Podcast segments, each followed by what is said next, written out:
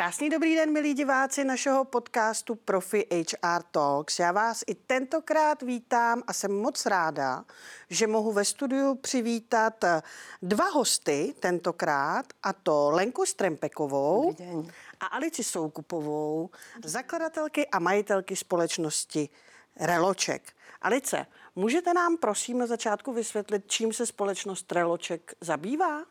Určitě. Eh, ještě jednou vás zdravím, moc krát děkujeme za pozvání, jsme moc rádi, že tady s váma můžeme být. A zabýváme se relokací cizinců do Čech. Eh, vlastně spolupracujeme s firmami, které zaměstnávají cizince a my jim pomáháme s veškerou tou legislativou, která je s, s tou relokací spojená. Je ta relokace jenom uh, o administrativě, nebo je to i něco víc? Malo by to byť určite niečo viac, my sa o to aj snažíme a chceme, aby to tie firmy tak vnímali, že je potrebné, aby sa ten cudzinec a tá iná kultúra nejakým spôsobom cítila komfortne v Českej republike. Takže sa snažíme tú relokaci spojiť s tou integrácií, na ktorú sa neustále zabúda. Jo, takže určite je potrebné tam pridať ten ľudský faktor a myslím si, že je to práve tá správna cesta, keď sa tomu tá firma venuje tak, že tomu dá ten priestor toho človeka, ktorý sa tomu cudzincovi bude venovať intenzívne a v podstate tady v Českej republike ho privíta. Jo, takže si myslím, že je to určitě, určitě důležité a třeba na to vždycky myslet. Existují nějaké ucelené informace, nějaká ucelená data o tom, kolik eh, zahraničních pracovníků na českém trhu v současnosti pracuje? Určitě. Uh, vlastně Český statistický úřad uh, všechny tyhle ty data schromažďuje a za loňský rok ke konci září vlastně ta poslední čísla jsou okolo 800 tisíc cizinců, ale je to i s Evropanama. Mm-hmm. Takže polovinu z nich vlastně tvoří lidi z Evropské unie, Poláci, Slováci a jejich rodinní příslušníci, kteří jsou vlastně na ně navázaní. A ohledně vlastně třeba těch zaměstnaneckých karet, kterými hlavně děláme, a modré karty, tak to je pouze nějakých 100 tisíc. A ty jsou určeny pro uh, pracovníky ze třetích zemí. Ano, přesně tak. Spolu s dalšíma povoleníma ještě, třeba jenom pracovní povolení od úřadu práce, tam je to hrozně individuální. Těch povolení máme několikero typů, ale když bychom brali to hlavní, tak jsou to ty zaměstnanecké karty. Lenko, 800 tisíc zahraničních pracovníků, ale to jsou asi jenom ti, kteří, o kterých víme. Presne tak, presne tak. A... Dokážete odhadnout, kolik jich zde je jako ve skutečnosti? My sa tým zaoberáme docela, docela často, pretože tieto dotazy dostávame a nejaký odhad, ktorý je, a to je taký podľa mňa iba ako hodne hrubý, tak je ešte nejakých plus 40% z tých 800 tisíc, že by tu malo byť ešte nelegálne a to si myslím, že ešte není úplne konečné číslo, a pretože prostě nikto sa tady nebude hlásiť, že ahoj, tady som nelegálne a různí lidé prekračují hranice, že bývají v Polsku alebo v Maďarsku. Takže těch pracovníků je tu jako skutečně, skutečně hodně na v podstatě jako nelegálné zaměstnávání. Chápu to správně, že na vás se obrací firmy, nikoli sami zaměstnanci nebo potenciální zaměstnanci? Většinou firmy, a protože většinou jde o pracovníků, kteří jsou ještě v té domovské krajině, Mm-hmm. A takže oni si ho vlastně nabrali a potřebovali pomoct eh, ho sem dostat do České republiky. A pak sú ešte prípady, kedy sa na nás obracajú vlastne ľudia, ktorí už sú tady, a to nie je vždycky iba firmy, ale aj individuálovia, ktorí potrebujú pomôcť vlastne s tou konzultáciou toho svojho pobytu v rámci územia. Mm a nevedia, čo majú robiť, aké kroky, pretože byť to máme nejaké informácie, tak oni sú roztruještené po portáloch a povedzme to aj pre česky hovoriaceho človeka je ta legislativa docela náročná na čítanie ani ešte cudzinca, byť to není v jeho rodnom jazyku, treba je to Mexičan, ktorý prostě jako nehovorí anglicky tak, že by rozumel tým paragrafom. A, takže tam už pomáháme pak aj individuálom, alebo častokrát ich firma doporučí, aby sa sami našli nějakého specialistu, který jim vlastně s tím pomůže. Takže většinou pak už naozujeme aj individuálom, ale mimo uh, většinou cez firmy. Alice, umíte pomoci i člověku, který je zde nelegálně, pracuje zde nelegálně, ale rozhodl se, že tu svoji činnost tady zlegalizuje? Jo, uh, občas se na nás takhle někdo obrací, vždycky je to výzva, mm-hmm. protože ono i často se nám to obecně takhle stává i s těmi firmami, že pokud se jedná o nějaký jednoduchý případ, tak oni jsou třeba schopni si to udělat sami a za náma přijdou až s tím problémem. Takže uh, často se vlastně stává, že někdo má něco, něco špatně a my to potom napravujeme i obecně se říká, myslím si, že spousta HRistů už to slyšelo, že pokud eh, si na vás inspekce chce něco najít jako na firmu, tak se zaměří na cizince. Takže uh, ono je to velmi snadné udělat nějakou tu chybu a, a mít něco nelegálně. Mm-hmm ale když se chce, tak většina těch věcí prostě jde napravit. Eh, může to být třeba pod nějakou pokutou, ale pokud ten člověk opravdu projeví tu vůli eh, ty věci napravit a dát ty dokumenty do pořádku, tak většinou je to možné. Je to schudné řeš- mm. najít to řešení. A rozhodně lepší. To je jak strhnutí náplasti prostě, no. Je to bolestivý, ten problém. Ano, přesně tak, protože čím díl to potom eh, ten člověk odkládá, tak tím spíš to potom bude náročné. Dávají si na to pozor i ty firmy sami? Hlídají si to, protože jo, pro HR oddělení to musí být poměrně velká agenda. Je to je to velká agenda? Nie je. Ono častokrát tým, že HR nebýva většinou v té firmě, alebo rastie ta firma, alebo enormně narástla, jo, a zrazu začali přijímat vlastně cudzincov a nějakým způsobem prostě tu agendu nešli od začátku, tak naskočit do toho rozjetého vlaku je horší. A častokrát vlastně nevedia, že něco robí špatně, jo. Právě proto vlastně jsme v rámci minulého roka robili hodně auditů, a tady ty audity nám ukázaly ty nejčastější chyby, takže na ty poukazujeme a ty firmy vlastně si začínají jako kontrolovat, protože ty inspektoráty práce potom jdou, jak hovorila Alica. To je prostě to nejlakší agenturné zaměstnávání a cudzinci, to je prostě jako políčko, políčko, tak to na kontroly, a kde by chceli, kde potřebují nějak navýšit budget, tak tam jednoznačně jako něco odhalia. A, takže častokrát spíše o tom to HR neví protože HR je v podstatě oddělení, kde se sype všecko, že jo. Tam prostě jako kam to dáme, to na HR, to je úplně jasné, jo. A pak to HR má toho tak, má jako vlastně plnou hlavu všetkých starostí a keď přijde jako zaměstnat cudzinca, to radši nebudeme robit, protože to jsou mm-hmm. další starosti mm-hmm. navíc častokrát. A častokrát nevidí ty maličkosti, které jako pak můžu vybopnat v nějaký jako velký problém. Takže spíše je to v podstatě nevedomky, si myslím, než jako vedome, že by to HR nějak nehlídalo. Častokrát buď nemá kapacitu, tu podporu od vedenia, alebo vlastně o tom nevě protože mhm. těch zákonů je hodně, těch pobytů je hodně. Ta problematika cudzinců je rozhodně zložitá v České republice že je hodně regulovaná. K tomu se určitě, určitě dostaneme, ale vy jste naťukla, že ty firmy eh, dělají řadu chyb, které patří k těm nejčastějším. Které nejčastěji napravujete? Uh, jo, no, tak eh, to bývá často samozřejmě čo sa týka vlastne pracovných pomerov, takže do niektorých pracovných pomerov eh, prostě tých cudzincov nemôžete zaradiť, ako sú dohody. Mm-hmm. Nie všetky vlastně tady tie veci môžete, môžete využiť. Mm-hmm. A zároveň to bývá často právě to nelegálne zamestnávanie, že už keď si myslia, že ten cudzinec je na území, tak je úplně jedno, jak ho můžu zaměstnat, takže prostě neriešia žiadne zmeny, že si myslí, že tam prostě žiadna zmena už, keď je na území, není potřeba. A právě proto se dostávají do toho nelegálného, že stokrát je ten člověk zapísaný v té prvé firmě a vlastně už pracuje v druhé. Takže je to úplně jedno, vlastně nič neurobili a jako tam už jako sa vystavují nelegálnému zaměstnávání, o ktorom vůbec netuší. Jo, ten cudzinec to taky netuší, takže uh, je to až pre cudzinca velmi nebezpečné kvůli vyhostění mm-hmm. případnému a tak dále. Takže spíše tady to nelegálné zaměstnávání bývá velmi časté. Zároveň samozřejmě nedodržování při těch nižších pozicích, jak jsou dělníci, uh, nějakých rovných podmínek versus český člověk alebo Európan obecně. Uh, tam jedna věc je zmluva, čo hovorí. A druhá věc je to, potom mají IČA, dohody a různé. Takže tam se často stávají chyby a při těch dělnických pozíciách je to častější, že ty kontroly něco odhalia, než při těch vyšších pozíciách, které se primárně venujeme my, a kde vlastně ty ITáci a další inženýrské pozície mají skutečně ty podmínky v podstatě totožné. Jo? Mm-hmm. Alebo mali by mať každý samozřejmě, ale bohužel... Realita je jiná. Realita je jiná samozřejmě. Jo. Alice, je Česká republika pro lidi z ciziny atraktivním místem pro práci? Rozhodně. Uh, my se vždycky ptáme těch cizinců, co je vlastně za náma vede a většinou se potkáváme s podobnými odpovědi. Je to bezpečnost, jsme prostě bezpečná země. Vždycky, když vidíte nějaká ta evropská nebo světová srovnání, tak Česká republika si stojí velmi vysoko A máme tady poměrně stabilní ekonomiku a spoustu druhů firm. Je tady spousta odvětví, ať už se budeme bavit o IT, zdravotnictví, bankovnictví nebo potom stavebnictví, tak tady je těch příležitostí spousta.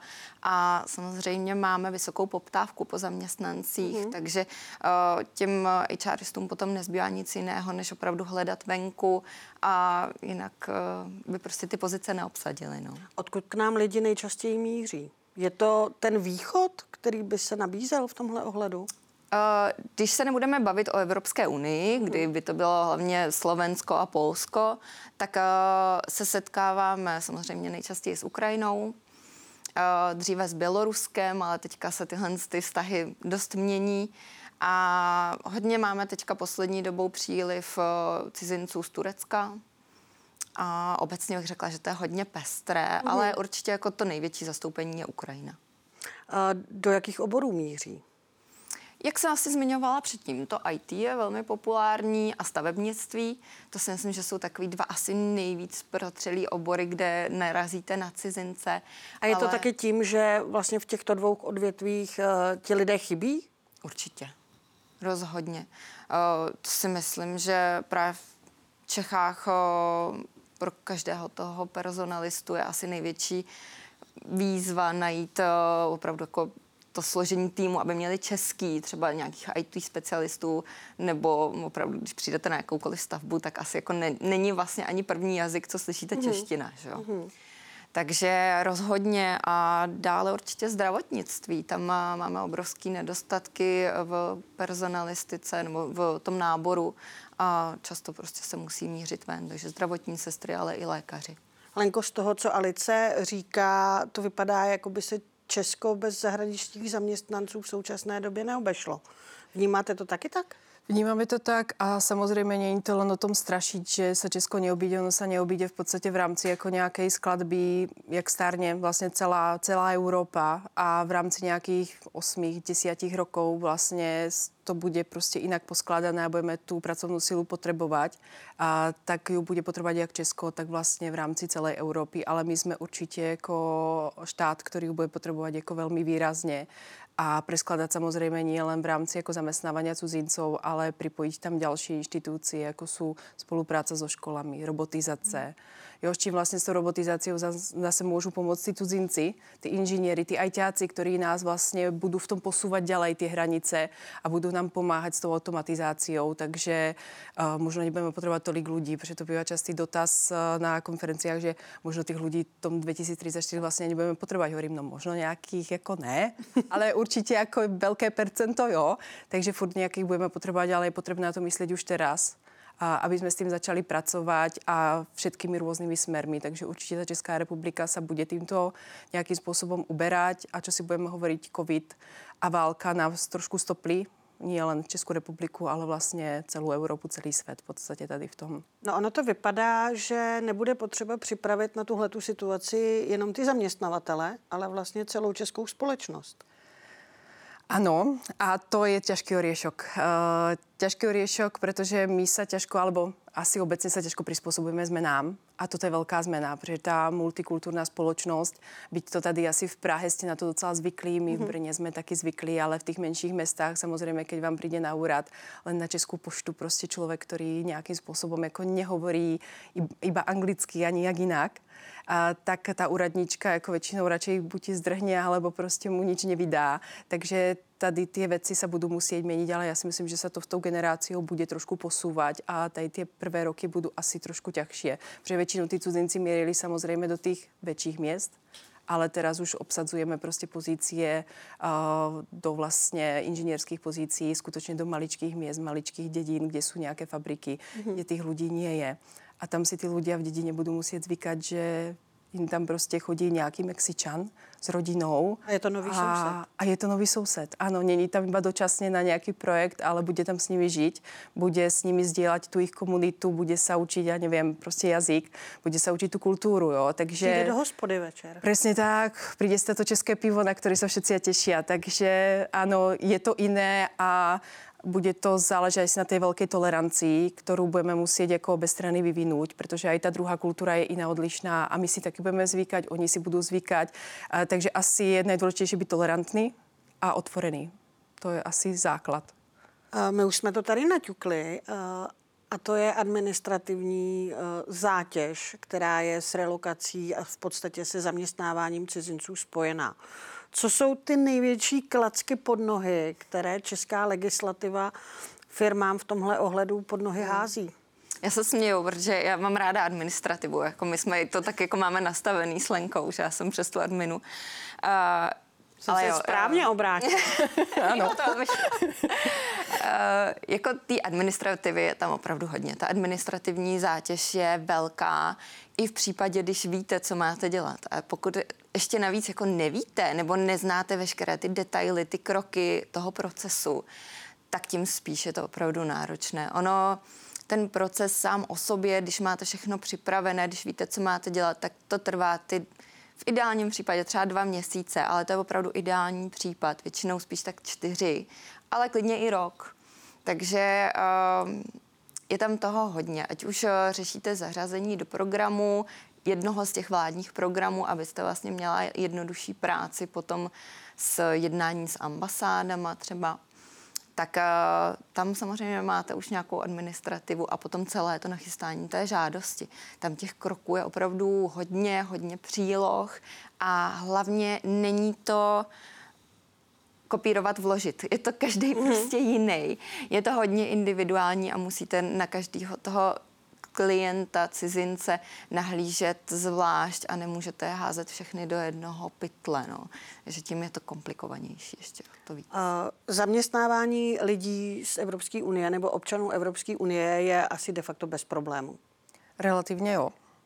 A jak je to se zaměstnáváním lidí ze třetích zemí? Existují třeba nějaké kvóty, které nám dovolují zaměstnat určité procento těchto lidí? Ano, existují a právě to jsme se bavili, jako jak Alice vzpomínala, ty vládné programy, takže tam při těch povedzme to asi uh, dělnických pozicích, aby to bylo pro všetkých takové jako blízké, tak tam existují kvóty a dokonce jsou krajiny, kde jsou nulové kvóty, kde se vlastně jako cez ten vládný program nenaberie ten člověk. Jo, takže tam ty obmedzení při těch vlastně, povedzme, dělnických pozicích, těch nižších, tak tam jsou. A samozřejmě to je možno to, co nás uh, limituje v České republice. Zároveň jsme za ten program rádi. Uh, tak je to, že keď se ta kvota naplní, alebo dostat se na radu, je častokrát problém. Zvlášť, keď si ta rodina rozmyslí, že chce jít za tím člověkom, tak pak dostat nějaký jako termín ještě mimo to je docela velký problém. Takže ty rodiny se častokrát odlučí na v podstatě dobu, kterou jim vlastně nevím ani povedať, jaká to bude, protože ten termín nemusí získat. A pokud vlastně se to zprocesuje, tak nějakou dobu se prostě ta rodina skutečně jako nevidí. Jak těžké je sem pak tu rodinu dostat? Někdy to bývá opravdu náročné, ale i tam potom záleží na té jejich domovské zemi, protože každá ta ambasáda má jiný přístup a některé jsou méně zatížené a je snadné se tam dostat, podat tam tu žádost, ale někde je to opravdu oříšek a čekají prostě několik měsíců na to, než na ně přijde ta řada. Mm-hmm. Takže potom to trvá velmi dlouho. Ale ty žádosti sami o sobě jsou potom všude stejné. Jde opravdu jenom o to, aby se dostali na tu ambasádu. Eh, když odhlédneme od té administrativy, představme si, že jsem majitelka firmy, která uh-huh. zaměstnává cizince a chci, aby si ti moji lidé tady u nás v Česku eh, cítili, cítili dobře. Lenko, co mohu jako zaměstnavatel udělat, abych jim ten pobyt v uvozovkách, nebo to není pobyt, ona je to v podstatě nový ten život, život ten nový život, abych jim co nejvíce usnadnila, zpříjemnila. Jo, tak s tím začínáme pracovat v podstatě na začátku a většinou firm, které ještě nikdy nezaměstnávali cuzincov a pýtáme se jich, či jsou připraveni přímo už na tu integraci. To, že toho člověka sem dostaneme, je takmer jisté. Mm. Ale pak dostane ten jako vlastně ten těžší krok, kdy nastává ten jako reálný život a zlučování se s tou firmou, s tím prostředím a so všetkým.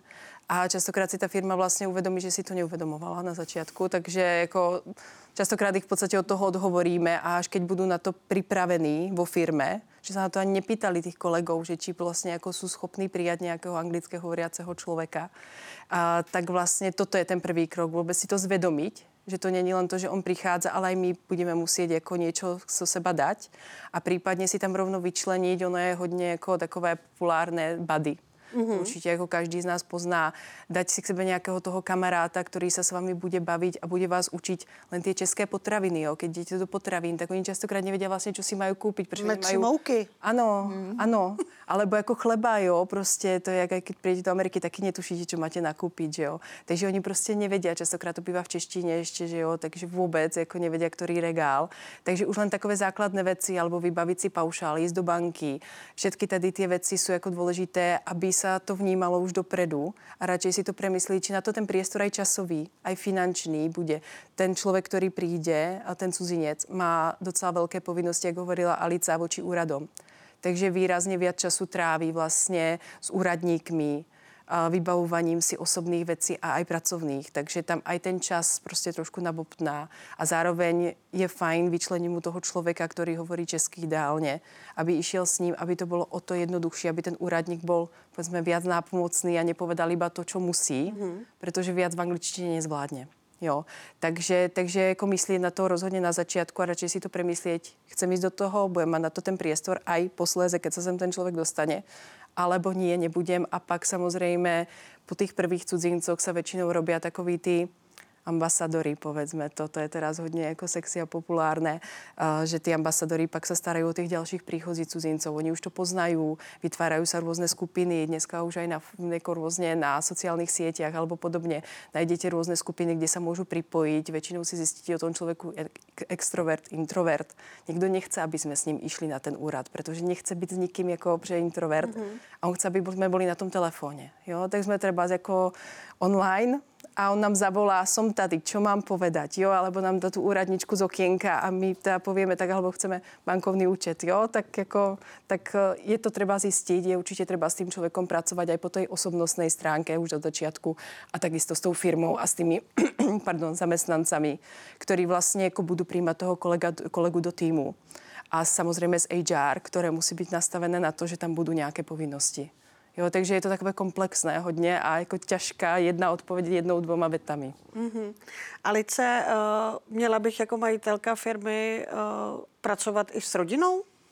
příchozího pracovníka? V ideálním případě ano. Uh, pokud opravdu chcete, aby vám ten zaměstnanec vydržel ve firmě co nejdéle, ne aby přijel jenom na nějaký třeba půlroční, roční projekt, tak eh, rozhodně si zvýšíte tu šanci, že si ho udržíte, pokud eh, mu nabídnete i relokaci jeho rodiny, nebo ho nějak, nějakým způsobem podpoříte. Třeba už jenom to, že mu pomůžete do začátku s ubytováním, tak je nebo to zajistit ně... školku. Samozřejmě, protože to je velmi složité. Teďka teda odpadla cizincům s rodinami obrovská zátěž eh, finanční tím, že vlastně od konce loňského roku už eh, nemusí platit eh, dětem zdravotní pojištění, mm-hmm. které bylo velmi drahé, ale už vlastně tahle ta povinnost přechází na stát, na, jsou součástí veřejného zdravotního pojištění, což je pro rodiny s dvouma a více dětmi obrovská úleva, protože to pro ně znamenalo 50 a plus tisíc hmm. v tom rozpočtu na rok. Takže pokud se relokujete, i pokud se normálně stěhujete v rámci Čech, tak určitě každý ví, že to není levná záležitost. A pokud se stěhujete z druhé strany světa nebo z jakékoliv jiné země, tak samozřejmě je to velmi finančně náročné a tohle je velká pomoc. A pokud vy jako zaměstnavatel se rozhodnete nějak přiložit ruku k dílu a podpořit toho cizince v té relokaci rodiny, tak je to rozhodně velká, velký přínos. To vypadá, jako by se blízkalo na lepší časy a, a, a některá, některá, některá ta opatření uh, se, se zlepšují ve prospěch těch, těch cizinců a de facto i českých firm. Dámy, já jak vás poslouchám, tak vaše práce musí být uh, nesmírně zajímavá. Určitě dochází i ke kuriozním situacím. Máte něco? Tak z pelíšku. Máte něco? Nějakou historku z natáčení? já si myslím, moje taková oblíbená, kterou teď jsme dořešili asi po roce snad. Teď jako minulý týden nám schválili toho člověka. Uh, byl jeden pár z Afriky, právě taky společnost se rozhodla zaměstnat toho pána, on jde na nějakou vysokou IT pozici a v rámci té relokace jim nabídli i relokaci jeho manželky. A tak jsme to začali řešit a zjistili jsme, že vlastně oni jsou teda z Afriky, z nějak, nevím, to nebudeme rozvádět odkud přesně. A Uh, ta jejich svatba byla prostě provedena nějakým šamanem a pro ně to bylo úplně normální, je to legální, uznávaný tím státem ale samozřejmě v Čechách se na to nalíží trošku jinak. Takže my jsme volali na OAMP, na ministerstvo vnitro, zjišťovali jsme, jako jakým způsobem k tomu přistoupit, řešili jsme to s tou ambasádou, všichni říkali, tak jako zkuste, nějaký čestný prohlášení k tomu doložíme, uvidíme, jak to dopadne.